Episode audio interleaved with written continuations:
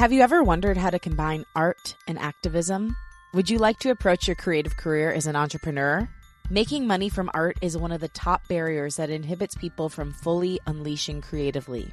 Luckily, today's guest has incredible tips on how to not only make work that helps change the world, but also on how to make a great living doing it. Welcome to Unleash Your Inner Creative with Lauren LoGrasso. I'm Lauren LoGrasso. I'm an award winning podcast host and producer, singer songwriter, public speaker, actor, and creative coach. And this show is meant to give you tools to claim the word creative, take fear out of the driver's seat, and love yourself enough to pursue whatever it is that's on your heart. On the show, we explore the creative process and journey, mental health, self development, spirituality, and everything it means to be a human and become more human. And before we get going, I just want to let you know that Unleash Your Inner Creative is actually up for a People's Choice Podcast Award, and you can vote for it to help it get nominated. So go to podcastawards.com and click the little blue thing that says, Do you want to vote? And then just enroll, vote. It's super simple. It takes like under five minutes, and your support means the world, as always. And let me know how I can support you. Now let's get to it. Today's guest is somebody whose goal is to inspire climate action with, get this, watercolors. Her name is Nicole Kelner, and in just about a year of pursuing climate art, that's art that teaches about climate change, she's gained a huge following, makes her whole living from art, has been recognized by publications such as The Verge, Canary Media, and Yes Magazine, and has even caught the eye of President Barack Obama, who now follows her work on Twitter. Nicole is truly a person who has unleashed her inner creative. She started out her career working at a startup and in education, then transitioned into working for a climate organization, and finally found her way back to her childhood passion of art. Somehow combining all of her previous experiences into one beautifully artistically fulfilling hybrid. The fact that she makes her living painting watercolors, all while helping build awareness about how we can make the earth a better place, proves that there is no limit to what you can do creatively. I mean, literally, the art that made her build up the most, that went viral, was a painting of whale poop. So there is no limit to what you can do.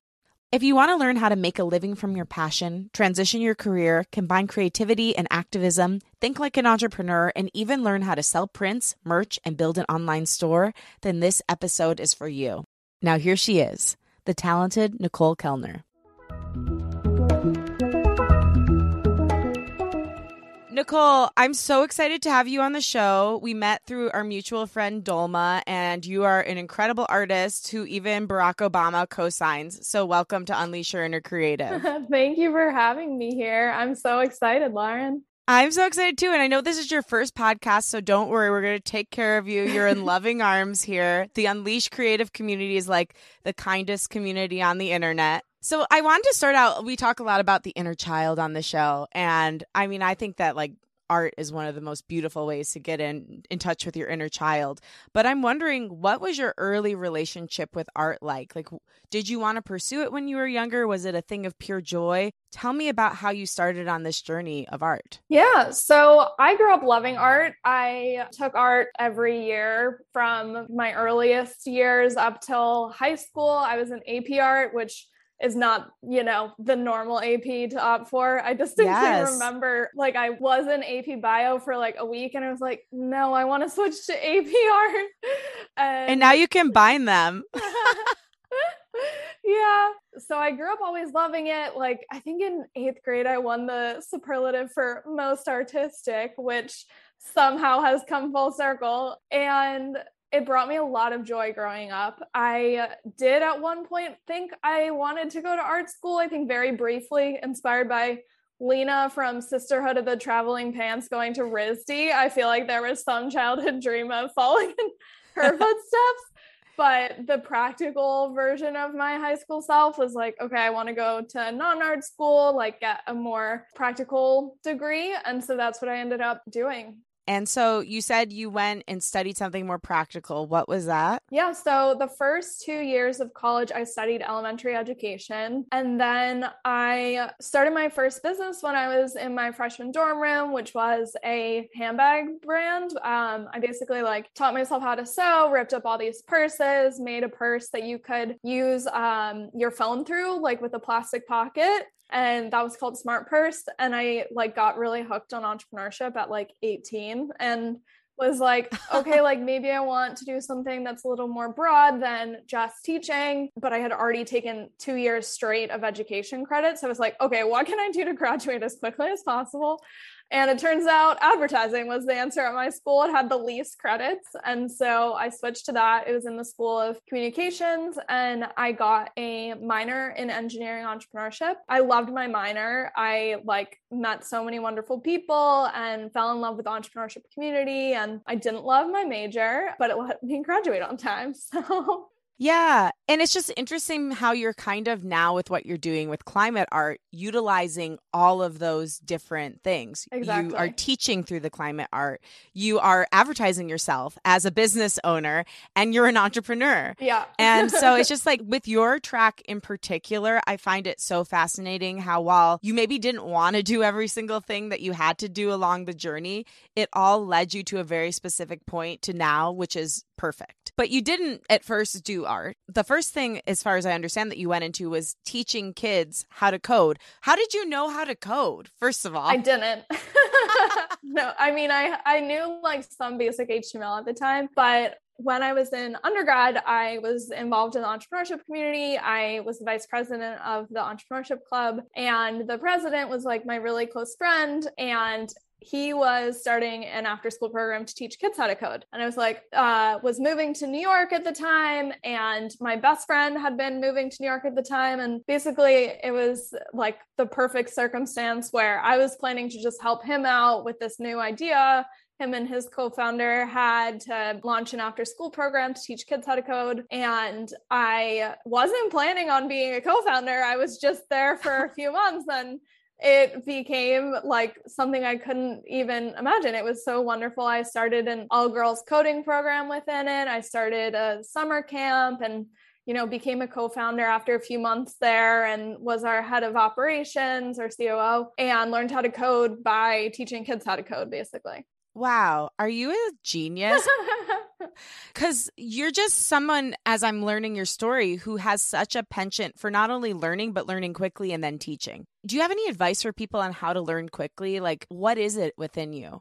I think the skill set that I learned from co founding that after school program really set me up for success because when we were teaching kids how to code, we were really focused on instilling a growth mindset and grit and really teaching kids how to learn themselves without us needing to be there to teach them. We used the Socratic method. And mm. like the way that my co founders taught me was using the Socratic method. So we were always asking questions to our students rather than lecturing. So I think I personally learned a lot about how to learn from that process. Um, and it's just like evolved over the years as well. So I'm not 100% sure about what the Socratic method is, but what I'm gathering from what you're saying is you ask the students questions and then they end up teaching themselves. Yeah.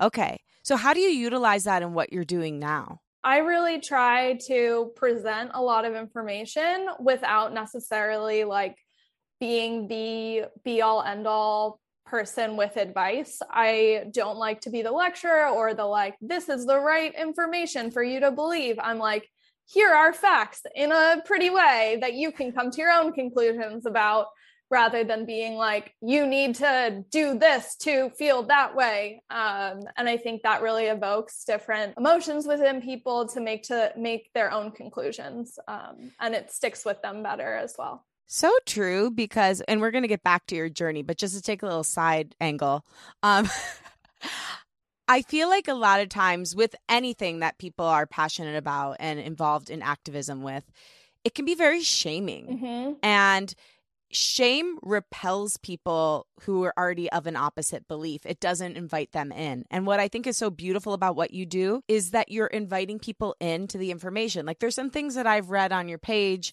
just in following you and in preparing for this interview that I wasn't that conscious of. And instead of you being like, you're a bad girl if you haven't been doing this, you're like, did you know that blah, blah, blah, blah, blah? And I'm like, oh my God, I didn't know. So I think it's so much more inclusive and it's something that I really promote on the show. I, I call it social justice, S O U L C I A L. Mm. And I think that instead of being like, you have to do this, you said, What if you do this?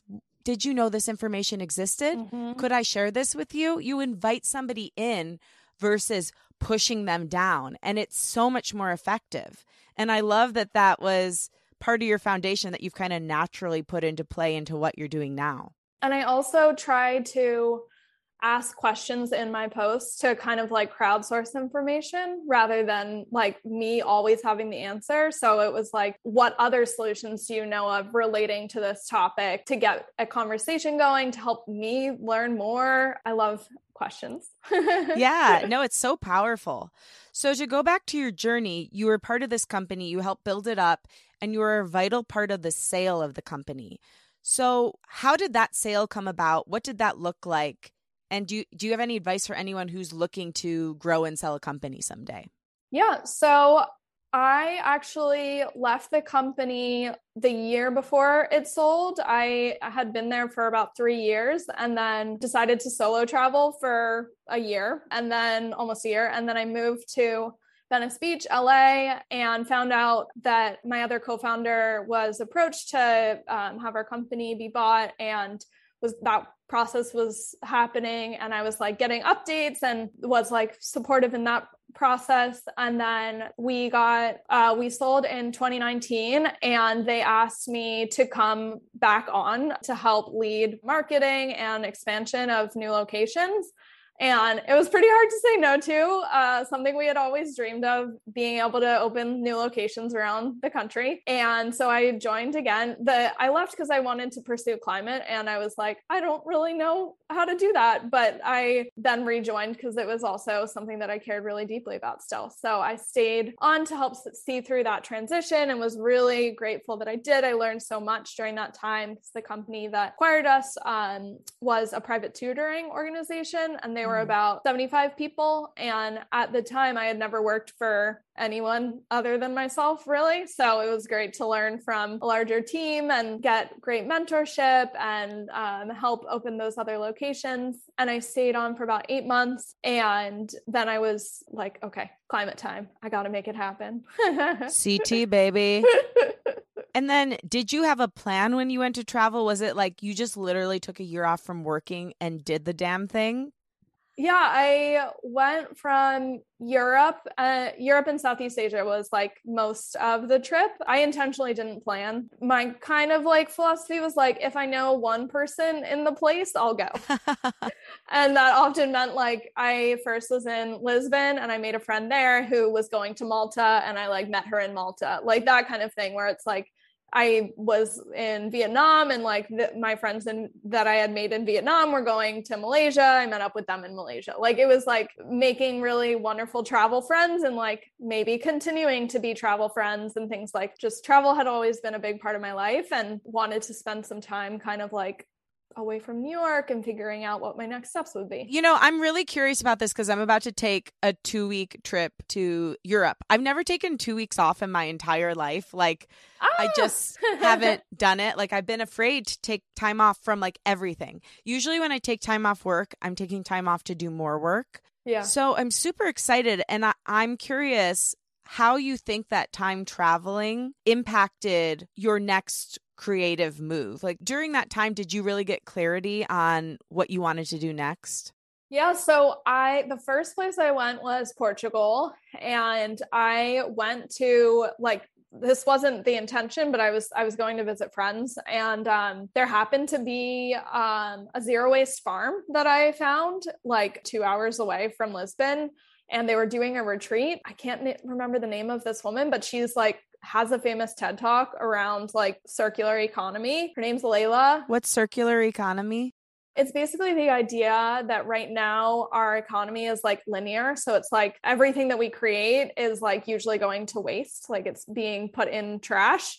Um, and a circular economy is like the idea that it's like cradle to cradle versus cradle to grave. Mm. There's like a mm. book called Cradle to Cradle. Um, so it's like the idea that whatever you use can be like recycled, reborn, like reused into something that like has a new life. So like Rent the Runway is like my new favorite example right now, where it's like you're buying a subscription to clothes, you're not like buying clothes. So they're mm. like always being um, reused. That's really cool. Yeah. So you you had that happen there and was there anything else that kind of sparked you to say, "Oh, this is my thing?" I really got hooked on the idea of circular economy at the time. I was like, oh my God, this is like such an amazing concept. I met someone at that retreat who runs the company iFixit, um, which is like helping people fix their technology. And like when you break your computer or your phone, it's like a website with tutorials on how you can fix it. So I was like, this is my thing. Like e-waste circular economy climate change like oh fun. Like i'm starting to get little sparks of like how i could maybe fit into this. And then throughout my travels i would visit zero waste stores all around the world and document them. So if you scroll real back on my Instagram, they're still there. It's like me taking photos of carrots and like farm stands in Malta, like just random zero waste beauty products. That was kind of like my own little documentation journey when I was traveling that was definitely some like inklings of what would come. I love that. So let's talk about how you got into what you do now, which is climate art art activism. How did you transition into this? Well, funny, we should talk about traveling. My first and only watercolor class that I've ever taken was in Malaysia. I took a two hour watercolor class in Malaysia that was like it was effective. It was effective. it really did its job. it was like a paint by numbers watercolor class and I was like, I like this and I like had a watercolor kit and I'm pretty sure I've like had the same kit like since then and this was like 4 years ago. So that was like the very beginning of my watercoloring. How did you transition into doing climate art? So I had been obviously like very interested in working in climate. This was like years in the making, me like self educating, trying to figure out like how someone with my background would be useful in this like massive industry. I was feeling very overwhelmed, like didn't quite have the answers, but I found out about a podcast called My Climate Journey and it had a correlating Slack group. At the time it had about 500 members and I joined it and I was like, "Oh my god, these are the smartest people I've ever met. They all care about climate. I like am such a noob. I don't know how I can be useful here, but like I must." so I got really involved in that community. This was in January 2020 I joined that community and was like super involved and like basically started like helping facilitate little internal panels about different climate change topics. So I would like crowdsource topics people wanted to hear a panel on, find people in the community that would speak to it, and then like crowdsource questions and then facilitate conversations. Cause I'm like, I don't know what these things are, but I can facilitate a conversation. And so that was kind of like my first foray into like even holding a conversation about climate. And I actually met my first boss through that. He was on a panel. His name's Joel Armin Hoyland, and he runs a company called Climate Finance Solutions. They are like a consulting firm that helps climate companies secure non dilutive funding, like grant funding. And so I became his first hire, and um, I was working part time for him. It was like an amazing opportunity. He has so much experience in the space, he was a fantastic mentor. And so I kind of like got my foot in the door into climate officially. And then from there, I started working full time for Dashboard Earth, which is an app to help incentivize people to take climate action, and worked for them since last August. I was doing operations, but in like around New Year's, I was like, I feel like I want to do something a little more creative. Like I've been in operations pretty much my whole career, but I like don't fit in normal boxes when I apply to jobs. I'm like, I don't know. I'm like, I kind of know community. I definitely know operations. I can do design, but like, I don't want to be like normal designer. So I was like, I've never gotten a job in a normal way. Basically, like, I don't. I think that's wonderful. You've gotten jobs from being very passionate about people and what you love. and I think that's so cool. I mean, it's a great example of if you just follow your nose, sometimes the food will land in front of it. Yeah, so in January, I live in New York and it was Omicron and there was 40,000 cases a day and it was winter and i was like oh my god what am i going to do to get through winter? I'm not going to see my friends for potentially months like ah. Okay i'm going to paint a watercolor a day for 100 days. And so on the 10th day i did one that was about kelp and carbon sequestration and i posted it on twitter and i'm like i hadn't been a twitter person. I like was a twitter lurker. I like have been on twitter and like have been watching it for years and like truly never posted. And i was like i'll start posting these here, I guess. And that tweet got like 150 likes, which was like more likes on Twitter than I had ever gotten in my whole Twitter lifetime. And I was like, okay, I guess climate Twitter is a thing. Like, I'll do more of these. And so for the rest of the 100 days, I only did art that was focused around climate change. It started really taking off. I have done, I think, like the next piece that really got a lot of attention was around a famous piece that Ed Hawkins, climate scientist, has created that represents global temperature change that is in the background actually. It's yeah. the progression of temperature change from this one's from 1850 to 2018. So it goes from blue to red. And that's like known as like warming stripes or climate stripes. And I painted this and made it into a Twitter header. And a bunch of people started using it as their Twitter headers and their LinkedIn headers. And it got like 500 likes and 200 retweets. And I was like, oh my God, what is happening? Then I had like one other big one that was about whales and carbon sequestration. And it's about how whale poop is really important for sequestering carbon in like a, you distill it into one sentence and that one got like 850 likes and 400 retweets and i was like oh my god this is so cool. Who knew whale poop could be so popular? People love poop. I mean we're all kids. Like or you said our inner child is very real. It's true. It's true. You're firing on all fronts there. Okay so at what point in this progression does president barack obama follow you? So i didn't notice. That's the most important thing to notice and i also wasn't following him Oh like, oh my gosh, what a move. So he looked at your profile, saw that it wasn't a follow back situation, and still chose to press follow. You got to hand it to President Barack Obama. One of my friends somehow realized this and sent me a screenshot, and she goes, Did you know Obama follows you on Twitter? And I'm like, There's no way. When she says me that, I'm like, She's messing with me. And then I'm like at the wing, like where I was co-working at the time, and I'm with my friend, and I like look at my Twitter and I see Obama's following me, and I just like freeze. I like truly couldn't process that information. and I'm like, I know it's not him. I know it's his social media person, but it's someone very close to his White House or was once White House situation. it could be him though. Like you never know. I mean, I've I've never worked with a president, but I've worked with a lot of celebrities or notable people and oftentimes they are at least having a hand in their own social account. Tell me this. When you post something, do you ever think, "Oh my god, Barack Obama's going to see this?" I have like checked sometimes I'm like, does Obama still follow me? What if it was like for his follow backs or something? I'm like, think he's good there. I'm like too scared to check. Sometimes I'm like, I can't lose this. this is everything to me. So, I mean, things were going really well. Now, I think it's just like a really interesting example, too, that you started like being consistent about it. You started following what felt right. You were combining these different passions and then things just started happening. I don't know. I mean, were you still working your other job when this started out? Yeah. So when did it go full time into the art? So I finished my 100 days. By then, I was a mess. Oh my God. It was so much work to produce at that level of quality for that long. For context, I don't remember what date it was. I think it might have been like a month before the 100 days ended but the Ukraine war hit and I was just like I don't have creative feelings right now. And I like took a step back and I started like doing more like doodling and I was just like not posting as publicly for a little bit. And yeah, that was kind of like a little bit of a slowdown point for me. And then I like, you know, by the end was still like posting very consistently. But up until that day, I was posting like really high quality pieces every day, even when I was on vacation with my parents in Florida for like three weeks. And so it was like a really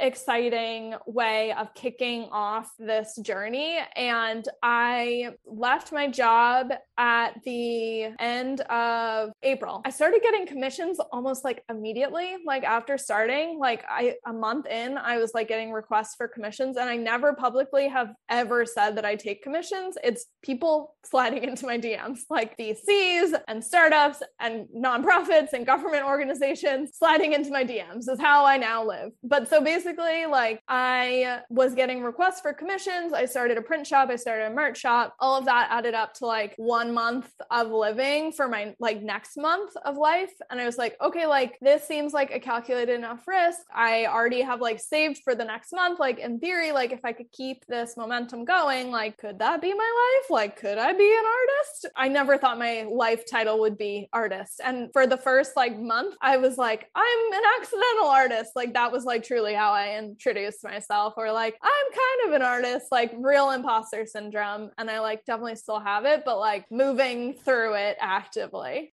Yeah, I mean, it is amazing because you very, very, very rarely hear these stories. You know, it's most of the time the person struggles for like 10 years and then kind of finds their place. But I think you've stumbled upon something pretty powerful because you're basically like doing what the niche has done for TikTok, but within art. So you made an art niche. You know, you're going to be able to like transcend out of this. If you decide one day you don't want to just do watercolor, and you maybe already have, you don't want to just do um, watercolors for climate change. I'm sure there's something else that people just have fallen in love with your style that you could do custom pieces for that, or you could start just selling prints with pretty watercolors on it, or you could choose another thing to be passionate about. I thought the most interesting thing you said to me was, Oh no, when I started doing art, I knew this was going to be a business. I'd sold a business before, I'd built a business. So I was not going to be a starving artist. I was going to make a business out of this. And that's the exact opposite mindset that most people I talk to have. They say, Oh God, like I love making my art, but I just don't know how to make money from it. So obviously, you did have the benefit of people coming to you for private commissions. But what else would you say that you did to help yourself look at it like a business? Tactically, what did you do? And kind of like spiritually, mentally, emotionally, what did you do to look at this as a business versus just something you're doing to, you know, pursue your heart? It's both, but like, how did you look at it like a business? Yeah, I think I just have that lens on life. My dad's an entrepreneur. Like, I started my first business when I was 18. Like, I started my second business when I was right out of college. I've also run like a Slack group about mental health for women like since I was 20, 19. Like I just like have had an entrepreneurial spirit for so long that it's just when I see something that people are engaging with that much, I was like immediately like, oh, like this is something that maybe I could support myself with. If at the minimum, like it could be like something like that would open more possibilities in my life, potentially financially. And so I think there was like the obviously the first things that were very clear to me were like selling my prints. Like I was like, okay, like I definitely need a print shop now. Like people like my art on Twitter, like they'll they like my art like quite physically. Like I need to have like a way to convert that for them to be able to purchase it in a way that would bring them joy. I'm in like an interesting place where I work in climate and in sustainability. So everything that I do, I also need to look through in a lens of how is this going to be like okay for the environment because I yeah. don't want to make extra waste. And so I, for example, on my print shop, one of the options is metal prints. And it's like my favorite thing to print on. This is metal. And all of the pieces that I'm printing for myself for an upcoming art show I'm doing are on metal because aluminum is infinitely recyclable. And while it's a bit more expensive, it has that environmental impact that it's not going to go in landfill. And so things like that. Then I launched a merch shop because someone was like, could I have that on a t shirt? And I was like, okay, yeah. So I figured out how to do that. And I use a print on demand supplier so that I don't have any waste of like extra surplus products that I'm just like, I live in a studio. So, first of all, I'm not trying to be like a manufacturing supply shop. Yeah. Like, I don't have room for that.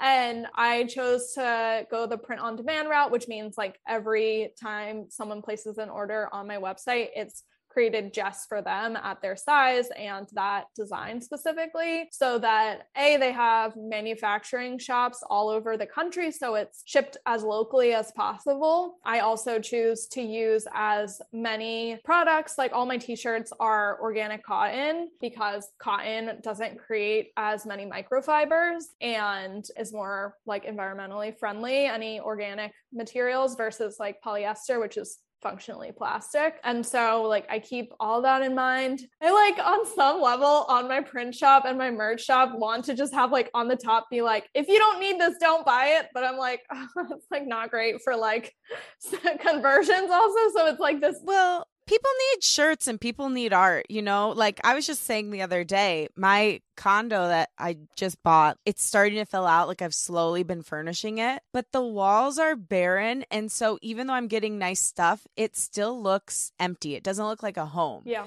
So people need art. It's one of the joys of life, but you are doing it in the most sustainable way possible and the most thoughtful way possible and hopefully inspiring other artists too to, you know, do it from a similar point of view. Yeah for any artists who are listening right now who are interested in making prints like what was the process like of figuring out how to get prints made? And specifically those metal ones because i haven't seen any other artists who do metal prints. I use a supplier called darkroom.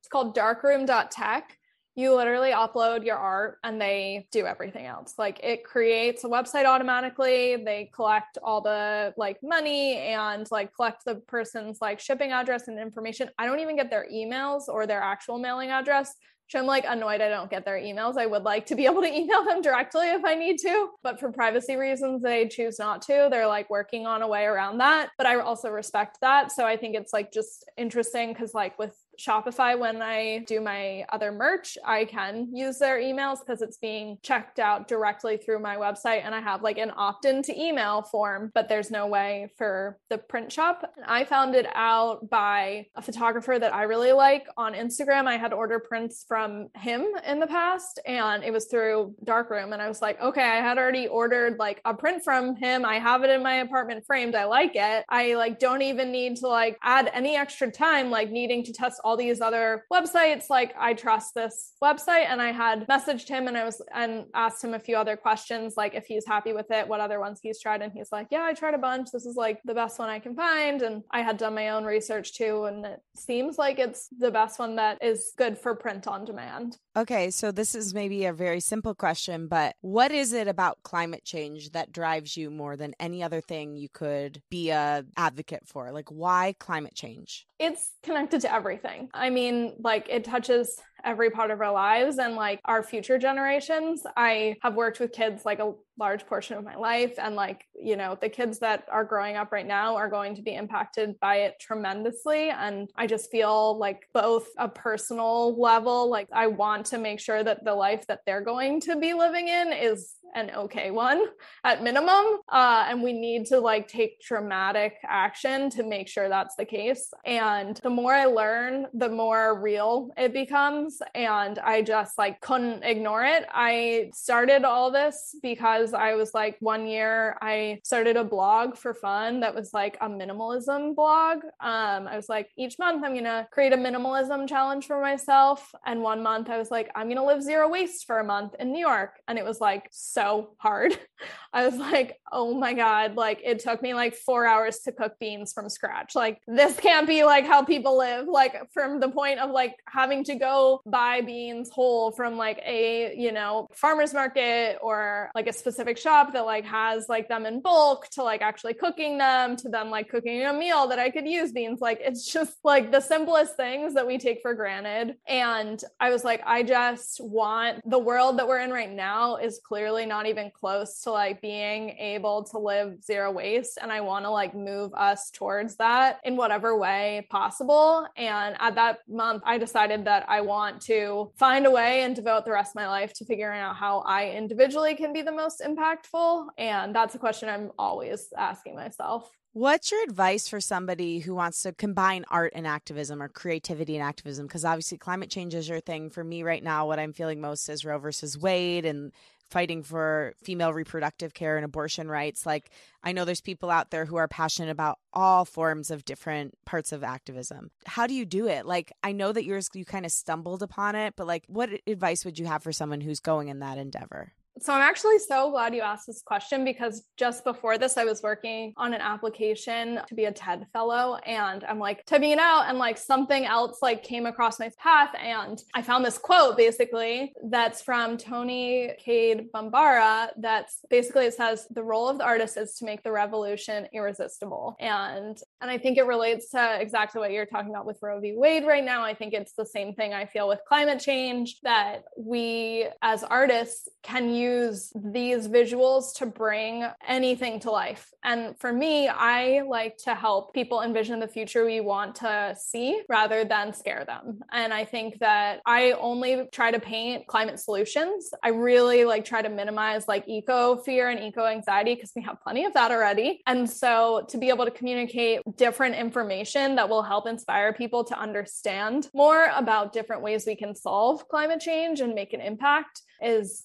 the way that I try to approach it. I love that. So be solution oriented too because that is a huge thing. I think that's a reason why a lot of people stay away from more serious, and I'm putting that in quotes, topics. Because if you can't do it with some sort of there's hope, then what's the point of any of us fighting? If all it's going to be is darkness and drudgery the whole time, which there is a lot of that, as you said, why would we engage with it? But when you can say, hey, here's what's going on and here's what we can do about it, people feel a flicker in their heart and they want to join you mm-hmm. and they mm-hmm. want to see more. I love so much of your approach. Yeah. And I think of it as hiding this like very scary, like intense topic in something playful so that it's like, oh, you see something shiny and pretty and colorful. Like, here's like something you just want to look at. And then you're like actually looking at it and you're like, oh, wow, I just learned something very real. And like that combo, I find like way more effective than just like doom, doom, doom. And so I really have always been fascinated by like the idea of play. And I think I love bringing play into my art in a way that does inspire climate action. I just realized we haven't described what your art is actually like. So can you give a, an example of it? We know it's watercolors, it's got something to do with a climate issue that you're passionate about. But can you give an example of something specifically one that you do with like the words and like the graphics? I think those would be a good example? Yeah. So I use watercolors to help visualize climate change solutions and like use watercolors to do like data visualizations of all different kind of like climate topics. So I have one that's like uh hanging on my wall. It's like the how loud is a windmill and it'll be like the windmill is like the y axis and then the like x axis is how loud it is and then at different points it'll be like as loud as a refrigerator or as loud as a fan and like all these different like simple things that are relatable. I'm just like looking at my apartment right now. I'm like, my apartment is my like it's your gallery. I have one that's like about an induction stove, which is like an alternative to a gas stove. And it like breaks down like what's inside that. And it's like an electric version of stove, which is way better for not only the air that you breathe, because there's a lot of chemicals that are being emitted when you use a gas stove, but it's also like electric and like that's way better. I have one that's about the resin identification codes that are on the bottom of anything that's like recyclable. And I use quotes because those codes are actually really misleading. When you think of like the icon that's on the bottom of your plastic container and it looks like what we think of as a recycling code, that doesn't necessarily mean it's like totally recyclable. And there's a number level one through nine, and they correlate with the level of recyclability. And it's basically like mass plastic messing with us and like manipulating us to think that like everything's recyclable because it has that on it but you really have to look at that number to know where it goes in your recycling bin like what the chances are if it's actually that recyclable. Um, like i was saying aluminum is a number five and like that can be recycled like a lot more. Should we be recycling aluminum foil Aluminum foil's not as easy to recycle because likely it's covered with food already. Mm. And that makes things a lot harder to recycle. Okay, so how do you come up with these ideas? Do you have like a notebook where you're keeping ideas all the time? You know, do you sketch it out and then paint over it? How does this work? I have a massive Trello board at this point that's like broken down into a lot of different categories like nature based solution, energy, water specifically, because I love water, anything. I'm like, just Doma jokes that I'm a mermaid. I'm just like obsessed with swimming and being by the beach and water. So anything like water focused, I always prioritize. And so I have like tons of graphs, tons of like information. It might just be like, oh, I have a category that's just called fun. And like, there's that. Aww. I have in my Twitter bio and my Instagram bio, DM me what to paint. And like, I just get people from all over the place, like messaging me like random graphs now. And it's like crowdsourcing things that they want to see. And that's been really fun because I get to learn and I get to choose. Like, maybe there's one or two in there that are like actually things I do want to paint. And I get to start conversations with really cool people who are passionate about climate change and art. I mean, it started with me doing all my own research and being like, okay, what feels like something I want to paint today? What would be useful for someone to learn? What would Twitter be interested in? So there's like a Is Twitter process. your main outlet? Yeah. I wow. have like 5,000 followers on Twitter and like a thousand on Instagram. Like Twitter likes me way more. That's so interesting. And have you tried TikTok at all? I just started using TikTok and I'm doing like time lapses of me painting. I mean, we'll see. Is how Yeah. I feel. TikTok's a different beast. I know. I know Dolma's obsessed with it. I find it very difficult. Yeah. But that's so interesting. I, I love the idea of crowdsourcing ideas. Mhm. you know, like saying, hey, tell me what to paint next. Because so many of us are like, oh, why didn't they like what I did? It's like, you could literally ask them. You know, I've been thinking about that because I'm also a songwriter for my next single, being like, here's two songs. Which one do you think I should put out? Yeah. You know, why not? Or tell me what to write about because that's a great thing about being creative and being an artist. You can always make a new thing. Yeah. Okay, I want to go through some of the things that you've learned from doing this climate art. So, what would you say is the most fascinating thing you've learned from your climate art journey? I saw you looked at my Monarchs in Decline one before this, and I think that's probably one of the most insane thing I've learned. Yeah. Monarch butterflies are just so they've declined in population I think it's like 90% or something like 99% in the past like 50 years and I don't know it's just like I grew up seeing a lot of monarchs and I definitely don't now and I like would not have noticed that had I not researched monarchs a lot. Yeah, I raised them when I was little. Did you ever do that? You like grow them? Yeah. And then I was like, should we all just grow them again? Like, Oh I will be a oh monarch mother. I am willing to put in the work. And we could like plant a bunch of milkweed. We could make this happen. Like, we could bring them back. Yes, wait, I'm so down for this. It's like I can't handle a dog. but I could handle a monarch butterfly. We could start a monarch butterfly mothers club. oh my god, yes, please. I'm all in. No, that was honestly, I'll be honest with you, Nicole, probably one of the most disturbing things that I saw on your page. I know. We saw them all the time when we were little, and you're exactly right because I just didn't even notice. That's unfortunate because that is one of my like Debbie Downer ones. But yes, No, but it's important because it's still pretty. I know. It's still pretty to look at. I was very proud of that one because that you can't see it at all in like the statistic version of this for people who are listening and not on my Instagram at this very second. It's basically on the left side, it has a hundred tiny little butterflies and it says 1950 or whatever. And then it has today and it's a single butterfly. So it's like a very like visual but stark image of like the decline in the past, however long. But I painted that butterfly and it's one of my favorite things I've ever painted. So that just like made me really happy. Oh, that could segue into like from this journey. One of the biggest things I've learned is like I am like currently working on a piece for a client that's about a Tesla. And I drew a Tesla in the first month. And it was like the hardest thing I had drawn at the time. Car proportions are like a weird thing. Like I am not a car person. I did not grow up drawing cars. It's like a whole culture I am so far from. I hate driving. I really struggled and I like posted it because I was like, I need a thing today, but I'm not stoked about how this turned out. And it like looks really long and awkward and you like really can't tell it's a Tesla even. And then for this client, like it's a different concept and I'm redrawing a Tesla again. And the difference in my drawing ability since in the past like six months is just so incredible. I sent it to a friend and she was like, I thought this was a digital rendering. I like Oh. got so happy. I was like, oh my God, this is like so cool that I'm getting like paid to get better at art. I haven't been in touch with my artistic abilities since high school because I was in college. At my school, they wouldn't let us take art classes unless you were an art major. So it just feels really nurturing to be able to like be doing art on such a regular basis and be like getting better consistently and see that before and after. So that was a very real growth moment for me. I love that. It's proof that practice works. Like if you actually work at something, you will get better. It's impossible not to. And that is that's a beautiful best learning.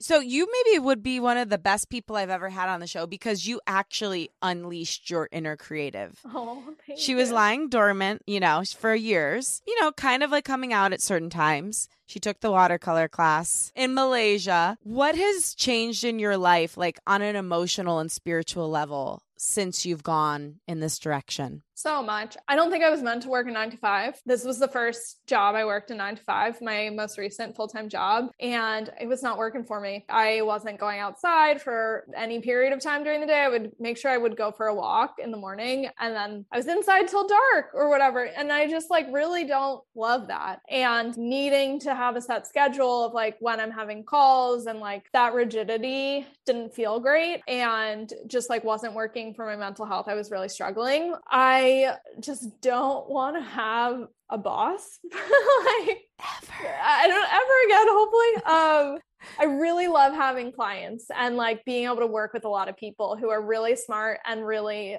passionate about art and climate. And like to be able to have the conversations I'm having, they're with people who I was like trying to interview with. I wanted to like be on a team with them and like to be able to collaborate with them in this way is something I would have never imagined. And I feel so grateful. It just feels like I really am living my most authentic life right now. I just feel like a lot of things that I've learned have like clicked into place for me to feel fulfilled. We were talking about at the beginning, I studied elementary ed. I then taught like computer science, which is like taking complex ideas and breaking them down for like even children to understand. I care about climate change. I care about art. It's like I'm doing the things. I'm like getting to live my best life. And it's like I've been through some stuff. I'm just like so proud of myself for being where I am today. For me, like art is like one of my strongest like coping skills and like very therapeutic to me. And like, you know, we're in a pandemic. I've had my own personal journey and like to be paid to have art therapy personally every day, like that is very special. And I don't take that for granted. I love that, Nicole. Oh my gosh. I'm so proud of you. I don't even know you that well, but I'm just so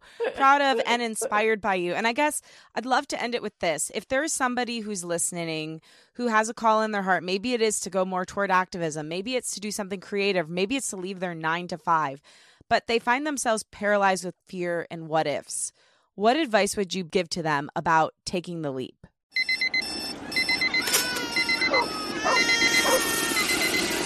Time for a Diet Coke break? Yes, yes, yes. Da da da da da. I really needed that. Love what you love. Diet Coke. Get Runway Ready. A chance to win the ultimate shopping experience plus hundreds of prizes curated by Kate Moss. Promo packs in store, 18 plus, T's and C's. Visit coke.co.uk slash break. Amount of logic that would allow me to take that creative leap. So, like for me, I was like, okay, like let me run the numbers. What amount of money do I need for a month to be able to support myself? Once I reached that point that like I made that amount in commissions for a month, I felt comfortable taking that leap to then try being an artist. And for me, I was like, okay, I can always go back and get a normal job. I'm like, worst case scenario, I'm like a qualified human being. I am capable of getting a job. but I owe it to myself to try this creative pursuit. And I think for whoever's listening, like figuring out that balance of like what feels like a logical leap well, you took the most logical leap ever and you're doing great. and I'm so happy you unleashed because you're teaching us all and welcoming us all into climate change in such a beautiful way and helping be a part of the solution. And everybody go check out Nicole. She's at Mindful Nicole, right? At Mindful Nicole on Instagram and at Nicole Kelner on Twitter. Okay. Yeah. Go find her. Obama did. if you want to be like Obama, find Nicole. right. Thanks, Lauren. Thanks, Nicole. Thank you for listening, and thanks to my guest, Nicole Kelner. For more info on Nicole, follow her at Mindful Nicole on Instagram, at Nicole Kelner on Twitter, and check her out on YouTube at Nicole Kelner. Thanks to Rachel Fulton for editing this episode of Unleash Your Inner Creative. You can follow her at Rach E. Fulton. Thanks to Liz Full for the show's theme music. Follow her at Liz Full. And again, thank you. If you like what you heard today, remember to rate, review, and follow the show on Apple Podcasts or wherever you get your podcasts. Share the show with a friend and post about it on social media. Tag me at Lauren LoGrasso and at Unleash Your Inner Creative, and be sure to tag the guest at Mindful Nicole so that she can share too. My wish for you this week is you ask yourself what you would do if you weren't afraid of failing, and then see if there could be a path to get there. If Nicole can make her living painting watercolors about whale poop, then what else could be possible? There are no limits to creativity, so I say you go for it. I love you and I believe in you. Talk with you next week.